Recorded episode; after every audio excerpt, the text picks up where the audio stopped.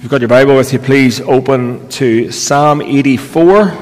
Uh, Psalm 84 is where we're going to be spending our time uh, this morning. Uh, this is the last in our series of the Psalms. Uh, next week, uh, well, I'll talk about the series that we're going into a little bit uh, when we get into the sermon this morning. But we're going somewhere new next week. this is, as I say, the last in the series of the Psalms. Psalm 84. If you've got a, a Bible there, you'll notice the title is To the Choir Master According to Gittith, a Psalm of the Sons of Korah. Psalm 84. How lovely is your dwelling place, O Lord of hosts! My soul longs, yes, faints for the courts of the Lord.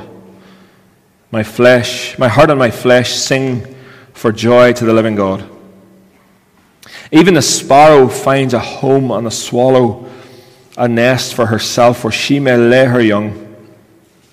At your altars, O Lord of hosts, my King and my God, blessed are those who dwell in your house, ever singing your praise. Selah. Blessed are those whose strength is in you, in whose heart are the highways to Zion. As they go through the valley of Baca, they make it a place of springs. The early rain also covers it with pools. They go from strength to strength.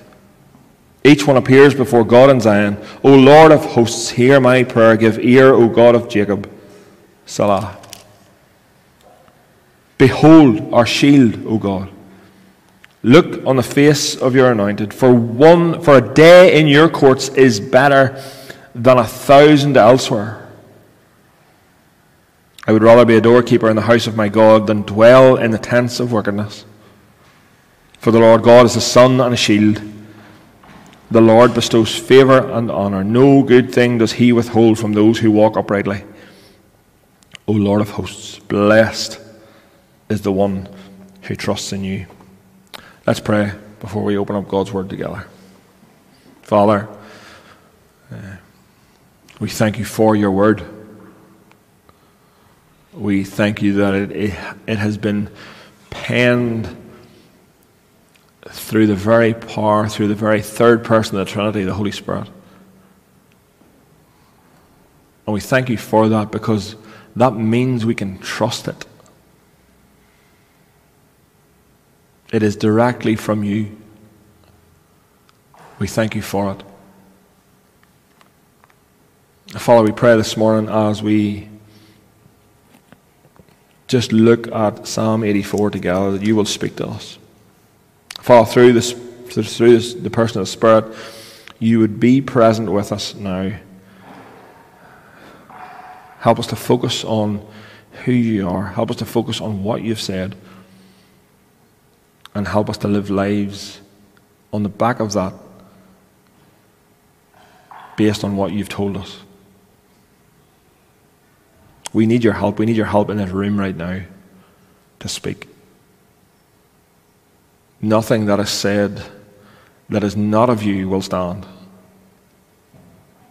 We need you. Father, we pray for our church this morning. Pray for our church family here. Uh, Father, this word blessed keeps coming up in this text. And Father, I pray that you would bless the church gathered here in this place.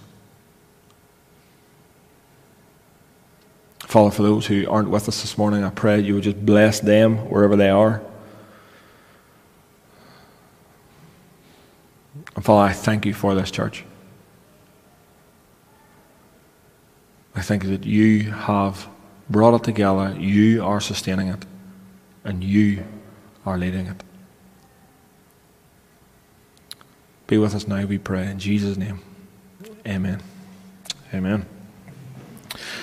Uh, this morning, as we get into Psalm 84, I want to ask you a question uh, as, as we begin. And I'm sure as I ask this question, there would be a range of answers to this question. So here's the question What is your best day ever? What's the best day that you've ever had? Like, think about that. that, that, that that's, for some people, it'll be when they get married, for some, it won't. Uh, You know, there, there could be a range of, of, of, answers to that question across the room. Uh, what's your best day? Well, let me tell you a story. We were in Spain this summer. Uh, because, obviously, you, you already know that we were in Spain on our holidays because of any on your social media. You'll know that because Gail's on social media, and therefore you'll know. Uh, but we were in Spain this summer. I, I, I tell you, I, I, walked up to somebody. Somebody, uh, uh, it was a football a couple of weeks ago, and they were like, "Oh, you're in Spain." And I was like, "How do you know?" But we were we were there for a couple of weeks, and one day we went to this little, lovely little beach. Now, a couple of things. I hate beaches. Right? I don't like them. They're all sandy, and the sand gets places the sand shouldn't get. Let's just be honest. There should never be sand and places. Uh, but I don't like them. So there I am. We're at this beach. I don't like beaches. I, am not a big fan of the water. I like the water. It's okay. So we're at the beach. I'm being my normal grumpy self. It's like 42 degrees. Place is hiving, which again, I'm not that fussed on people. So uh, uh, just people everywhere, sand everywhere. It's not great, right? So I'm there being my normal grumpy self, and we were supposed to go, and I got this wrong in the first service, and I was corrected very, very quickly. I had scuba diving. What we did apparently was snorkeling. Apparently they're two different things, all right? Very different. One involves a tank of, like, but anyway, they're different things. So we were going snorkeling, and I had to be coerced into this snorkeling business, right? So I wasn't going, I was grumpy, didn't like it. Not, but do you know what? I got into the water, and I went out a wee bit and we went, to, uh, we got the wee masks and all, whatever they're called, and we went out and into the water, and it was amazing. I mean, amazing. I went out, look, you could, the water was clear, we were snorkeling, you could see fish underneath you. It was, oh, it was brilliant, right? Brilliant. After me being my grumpy self and saying I wasn't going to do it, I come back in and the words that came out of my mouth, as I, and Julian all rightly predicted that this would happen, uh, I come out of the water and I was like, that is one of the best things I've ever done. One of the best things that I have ever done. Right?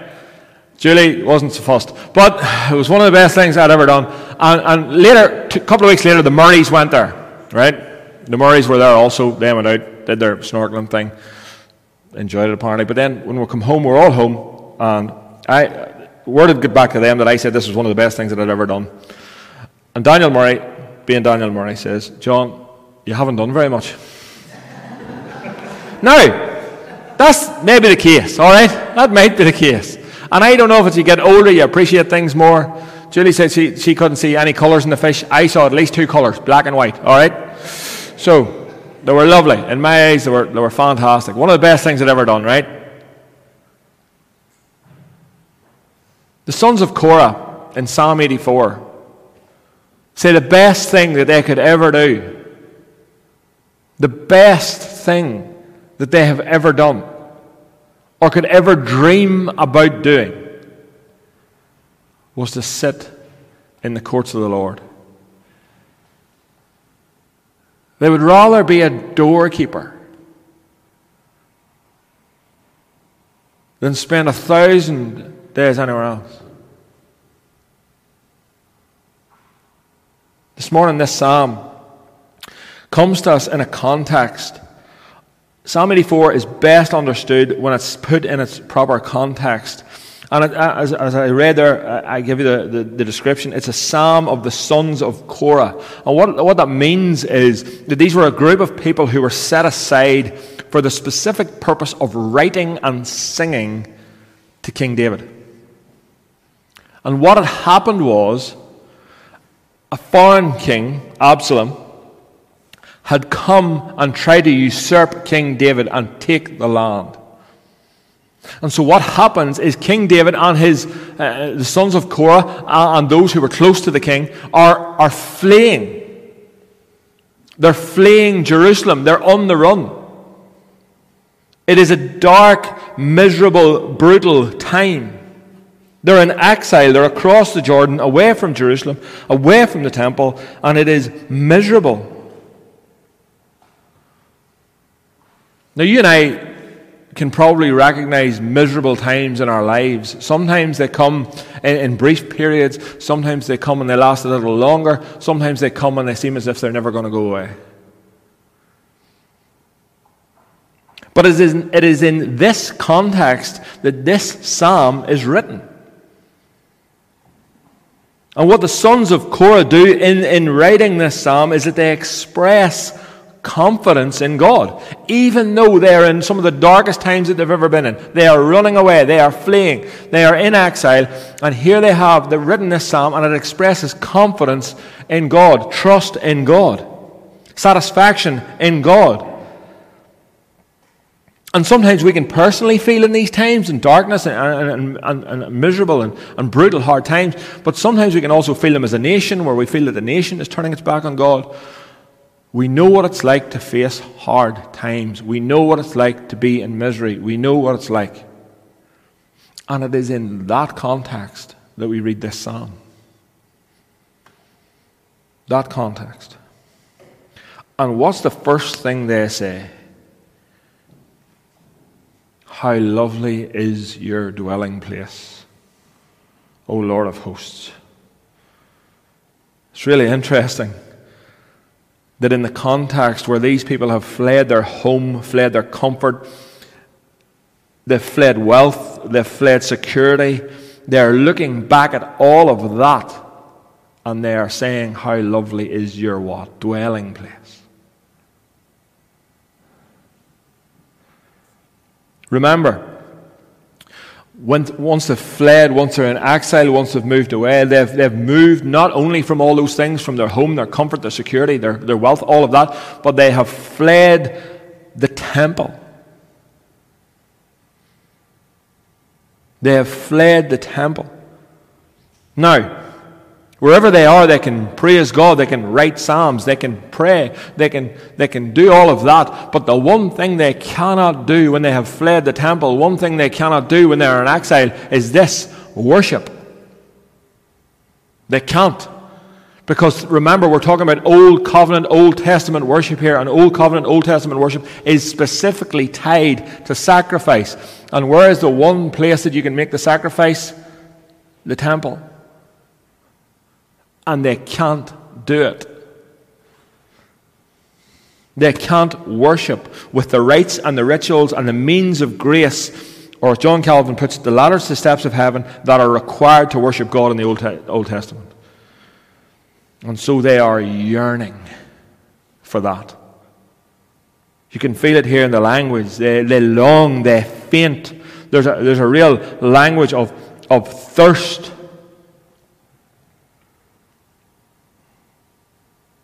What do you yearn for? What do you long for? These sons of Korah are not saying, How lovely is my home! How lovely is my comfort! How lovely is my financial security! How lovely is the peace that I enjoy! No, they are saying, How lovely are your courts! Because that's where you are. That's where you have placed your name. That's where you, the Ark of the Covenant is there. That's where you hover between the cherubim. That's where I worship you. How lovely are your courts. And I suppose it's a bit like everything, really, in life. Uh, the loss of this has focused their attention. The loss of it has focused their attention. It's like the old saying, uh, I know there's a couple of songs with this lyric in it uh, you don't know what you got till it's gone. And for the sons of Korah, they're looking back at what they're missing, and now all of a sudden it's in sharp focus. They are missing the temple, they're missing worship, they're missing praising with God's people, they're missing it all. In this time of loss, they're starting to recognize what's valuable. Gathering with God's people in that place that God has set aside for, for this to happen. It's a real language of thirst here. How lovely is your dwelling place, O Lord of hosts, to me. My soul longs, yes, faints for the courts of the Lord. My heart and my flesh sing for joy to the living God.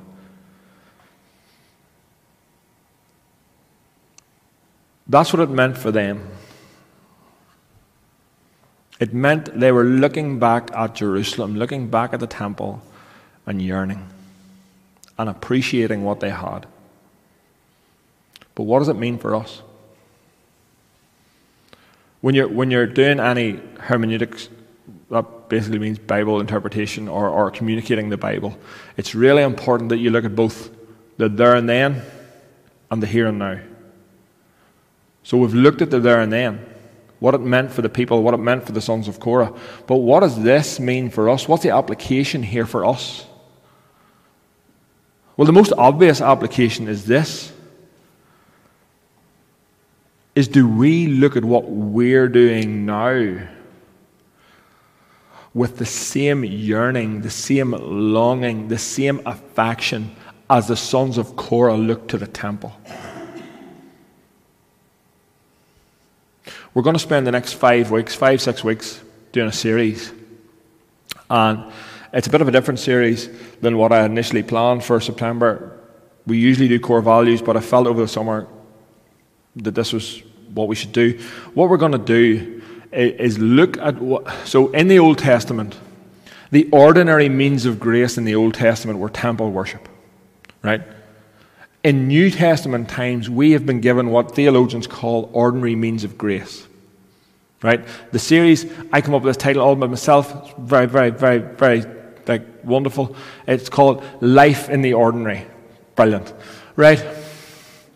What we're going to look at is how God in the New Testament has given us these ordinary means of grace that we do when we come in here on a Sunday. What we're doing now is not just turning up in a building, having a crack, singing a few songs, and going home. There's something significant about what we do. The ordinary means of grace are prayer, we pray. They are hearing the Bible read and preached. They are worshiping, singing together to the Lord. They are communion. They are baptism. They are gathering with God's people. These are the ordinary means of grace that God has ordained in the New Testament and for us that are exactly that a means of grace. Now, with that being said, let me ask you this is this a priority for you? Is this a priority for you? And I mean a priority. I don't just mean when something else isn't on or we don't have a better offer on the table. Because this is significant. I know, I know we're casual, and, and sometimes we're, you know, we're casual in, our, in, in many, many aspects, but I don't want us to be casual in our worship. This is significant. Let me tell you a bit of a story from my sabbatical to illustrate the point. I was advised during sabbatical to not be here, all right? It, uh, you didn't see me for a couple of months. It wasn't because I didn't like you. All right? Just let's be clear. Just quell that rumor. All right? Just shut that one down. It's not just because I didn't like you. I was advised not to be here. So in that period, what I did was go to other churches. Right? And I want to say this. There is nowhere I would rather be than here. And there is no group of people that I would rather be with than this group of people, even in the hardest of times. And there have been some hard times. Because I did walk into, I, went to other churches and I went to other places, and there, for me, there's nowhere like here. And that's just me. Like, I, know I'm biased. But there is no other group of people that I would rather do church with, be communed with, than this group of people. And I'll say this, I'm saying this as outside of, I'll, I'll, say this as outside of leadership, right? I'm taking my elder hat off, I'm taking everything, I'll not, t- just take the hat off. Just, I'll just take the elder hat off, I'll not do anything else. But I want to say this, and I'll say collectively we do not know what we have. We don't. I said it in the first service. One of them's away, but I'll say it now. We have some of the best worship leaders in the country. And we take it for granted. Like I look up here this morning, Jude's on the drums and Molly's on the. Like, we take those things for granted. Last Sunday night, we had a prayer time, a prayer, uh, a prayer and pizza night. Uh, and we had, the room was filled with kids. And those are things that other churches could, dream, could only dream of.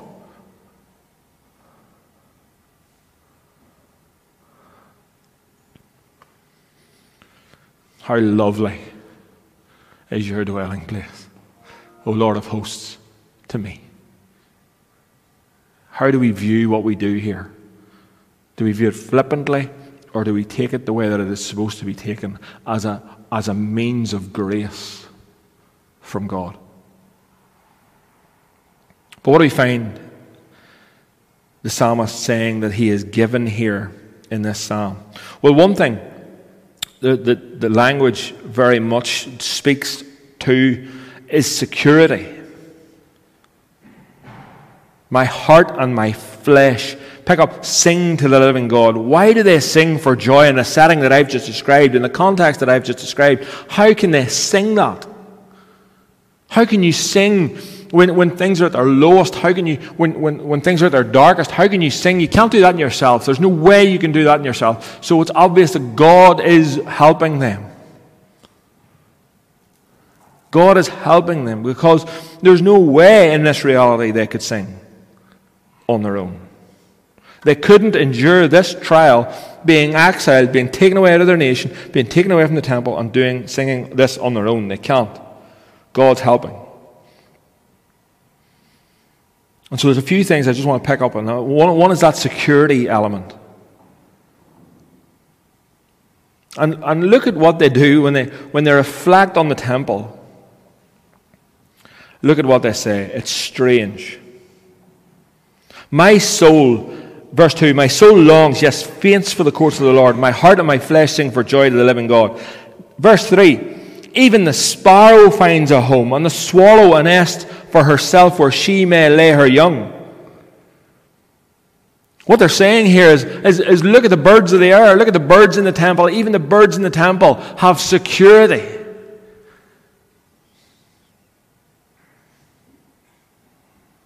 And they're secure in God.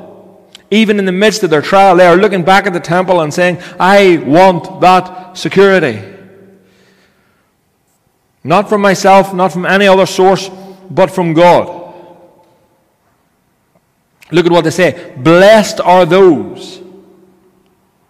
Blessed are those who dwell in your house, ever singing your praise. What they're looking at is some of the, some of the people have stayed behind, and they're saying, Blessed are the people who get to stay at home and live life the way that we lived it and enjoy life the way that we enjoyed it. Blessed are they. And, and the word in the Hebrew here is very, very important. Blessed. It means full, happy, fulfilled, enriched, satisfied. That's what it means in the Hebrew. Blessed are those who dwell in your house. They're free to worship you. They're free to sing praise to you. They are secure. They are secure. And there's this phrase here an interesting phrase that's used a couple of times in this text, and it's Lord of hosts. Lord of hosts. That's the second time as we go through verse 3, it's, it's the second time that it's used. What does that mean? Well, it means this that God, as the Lord of hosts, brings all those hosts of heaven to bear in bringing security for his people.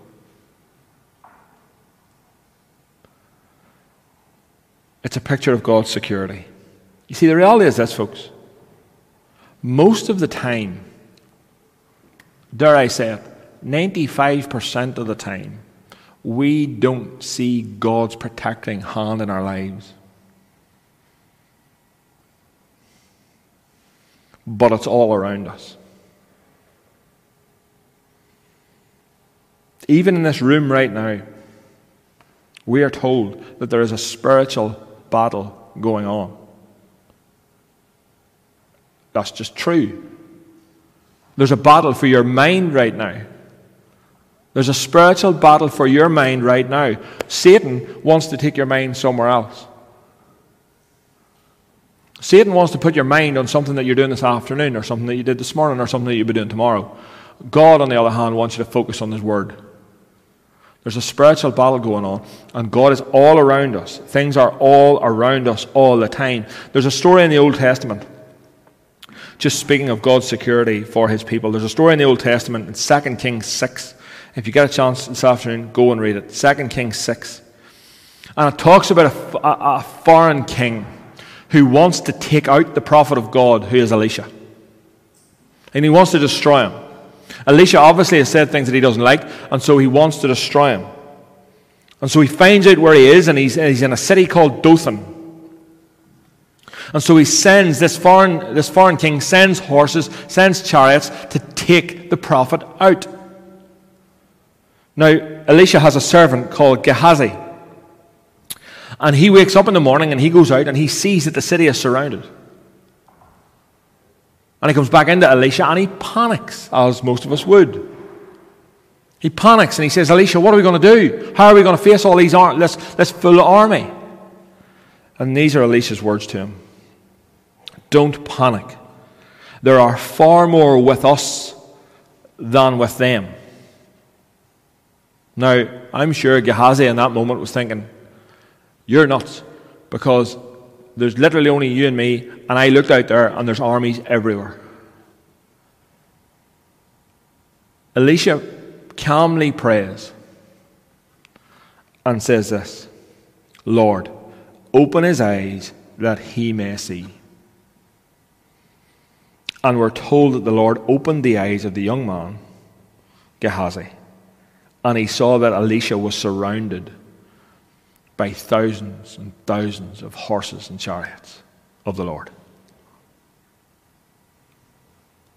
When they attacked, Elisha prayed, and the armies of the foreign king were struck down.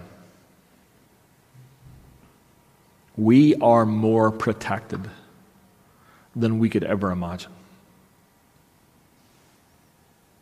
We don't see it most of the time. Think of the New Testament equivalent where the Apostle Paul is in prison and he simply prays, and the, and the ground shakes. And the shackles fall off, and the doors are open wide.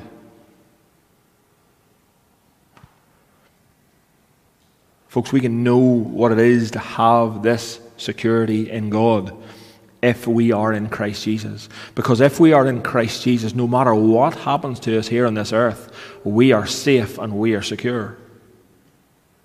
No matter what circumstances come our way, we are safe and we are secure because we're in God's hands. And He will will whatever He wills for us. These few verses, eh, eh, as I said, they seem strange, speaking of sparrows finding homes in the, in the, in the temple, but that's what it's speaking about. It's speaking about security, safety. And that's where we, what we can have if we're in Christ Jesus. Not only does this psalm speak of, of safety and security, but it speaks about strength.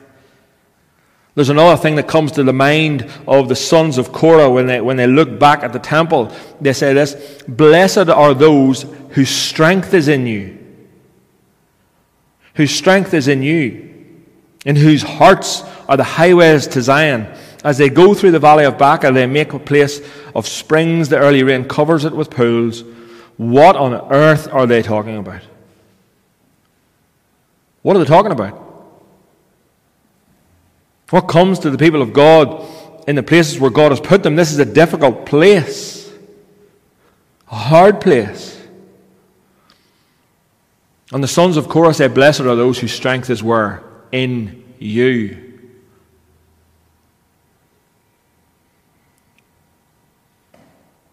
Where does your strength come from? to deal with whatever you're facing right now. And I said in the 930, I, I catch myself on sometimes because I say things like, if you're going through a hard time right now, let's just be honest. No matter who we are, no matter what stage of life we are at, no matter, we're all probably going through some hard stuff. Where do you get your strength to face it? Perhaps it's difficult circumstances in business. Perhaps it's difficult circumstances in family. Perhaps it's difficult circumstances in your own health. It could be any amount of things, but where do you get your strength? The sons of Korah say, Blessed are those whose strength is, is, is where? In the Lord. See, this is where you'll hear me yapping on and on and on, and I will pound this nail until I am done. This is why the self help movement fails. You cannot look within yourself and find the strength to live this life. It's impossible. Look inside yourself and you'll find yourself. Ah, what? Like I'm not like playing hide and seek with myself for a start. Like I don't I don't understand like I don't understand much of it, but it's nonsense. For a follower of Christ, we're told where to find our strength. It's not in that, it is in the Lord.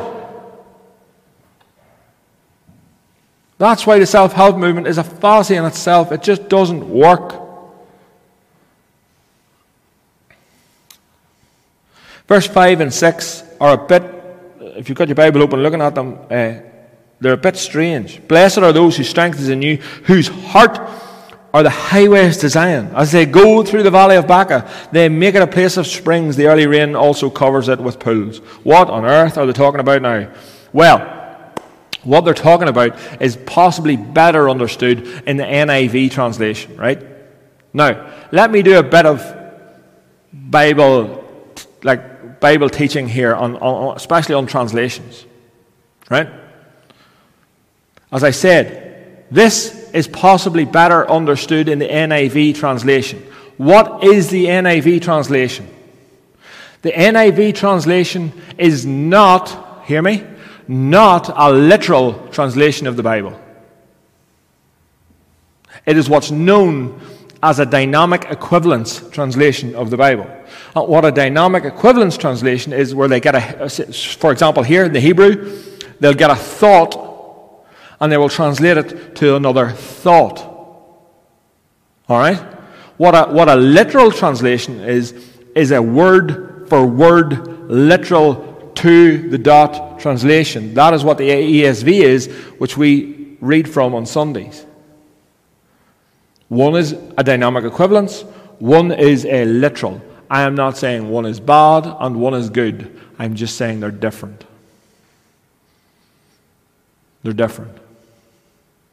So sometimes for us to understand things, let me read to you what the, the dynamic equivalence version is from the NIV. It says this it says this in the ESV Blessed are those whose strength is in you, in whose hearts are the highways to Zion.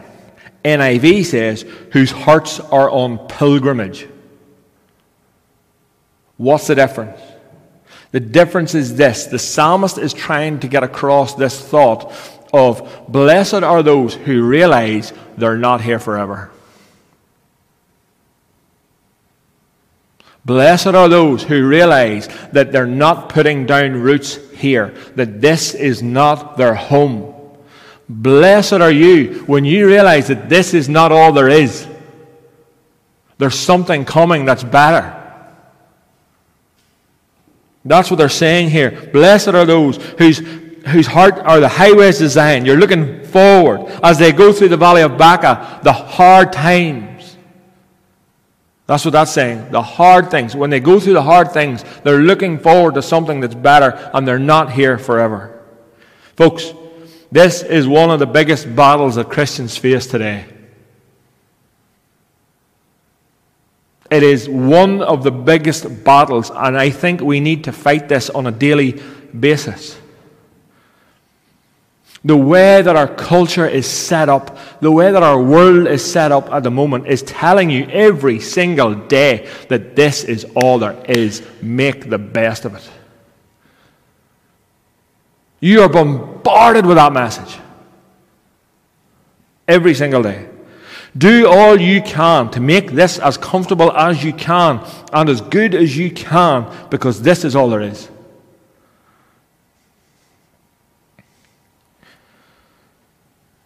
Buy the stuff. Get the security in what you have because this is all there is. And the sons of Korah want to say to us this morning Blessed are you when you remember that this is not all there is, there's better to come, and spend your time here worshiping, serving King Jesus. Let me be really honest with you this morning. I'd be really honest with you, and then you I expect some honesty in return. As I say, this is a fight that we have to fight every single day. And this will affect some of us more than others. But let me be really honest.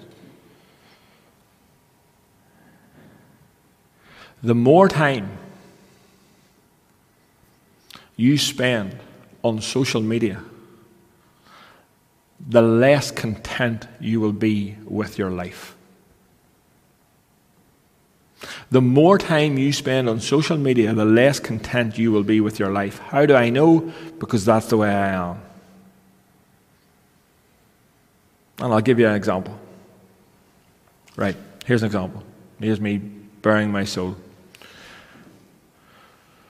If you were to go onto my Instagram account, which is full of fabulous pictures of me, right? So, if you were to go on, if you're going on my Instagram account and you were going to the research section, right? It brings up photographs of, of what you search for. It's got an algorithm in it, apparently, whatever one of those is, things. Oh, witchcraft to me. But anyway, it knows. It knows. It's listening to you. It's listening to you. Don't think it's not listening. It's listening to you. Anyway, if you go in there, what you'll see on my, I guarantee you, from top to bottom, what you'll see is bikes. TJ, don't look at me judgingly because you're the same. Only you don't have, only you don't have social media. but what you'll see is bikes. Literally, what you'll see is bike. New TT bike. Mad keen on the man. But new TT bikes, mountain bikes. I don't even like mountain biking. No offense to her. But uh, I don't I, like bikes, just bikes. And so when I go on there and when I look at that, what does that do to me? It has an effect on me. What does it make me? It makes me discontent with what? My old bike. Which is brilliant. Don't stop agreeing with me because you're bad. but that's just the truth. It makes you discontent. Now, for you, it may not be bikes. For you, it might be houses. For you, it might be cars. For you, it might be hairstyles, Marcus. Oh, Only joking. But Whatever it is, I guarantee you, the less time you spend on it, the more content you will be. Folks, the world is trying to tell us something. The world is bombarding us day and daily.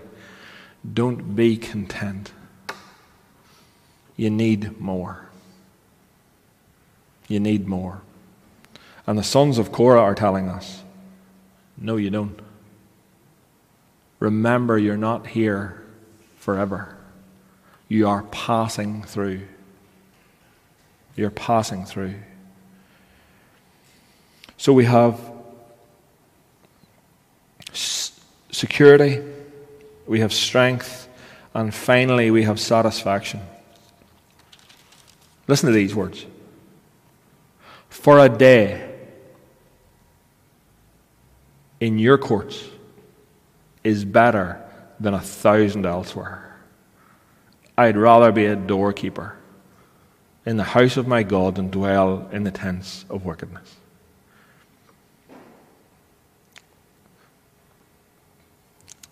Let me build on that sort of illustration a wee bit of pilgrimage, of moving through.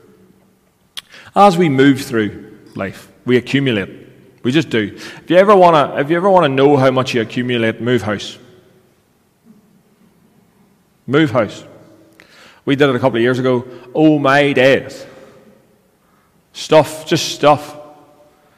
We accumulate. But we have jobs, which are a good gift from God. We have homes, good gift from God. Cars, good gift from God. None of these things are bad things. None of them. Hear me. None of them are bad things. But what's better? What's better? Better, says the sons of Korah, is a day in your courts. What's better? A day in your house. Let's not get confused about what's better, folks. Let's not let the culture dictate to us what's better. Let's not be confused about the accumulation of stuff is better. It's not.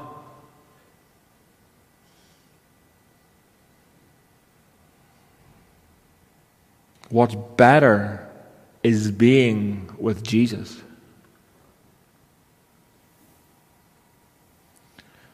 What's better? Look at our life. Look at our lives. Look at the way we live. What are we screaming is better?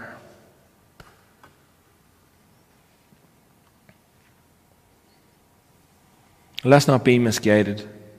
Let's not be confused. Let's not be tempted. Let's not lose sight of what is actually better. The sons of Korah say, I'd rather be a doorkeeper. Where was the doorkeeper? The doorkeeper was on the outside. He was close, but he was on the outside. The good news of the gospel is this we're not on the outside. The good news of the gospel is the story of the prodigal son.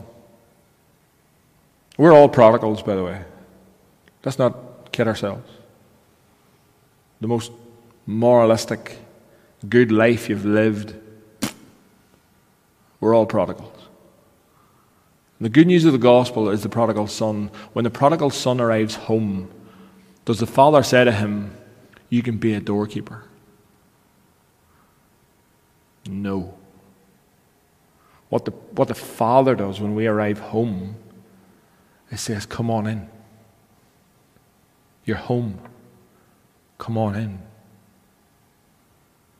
Come on in and I'll, I'll give you a robe to wear. Come on in and I'll give you a ring for your finger.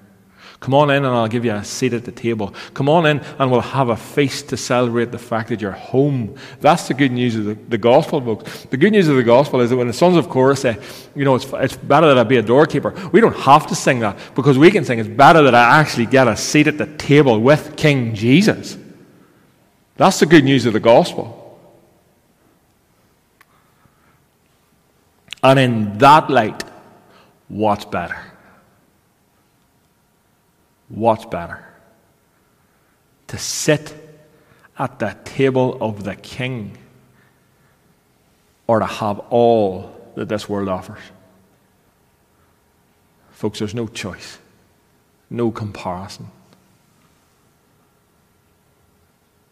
One day we'll sit, if we're in King Jesus, we will sit with him and look into his face and see what he has done for us and we will be overwhelmed with love for Him. Let me pray first.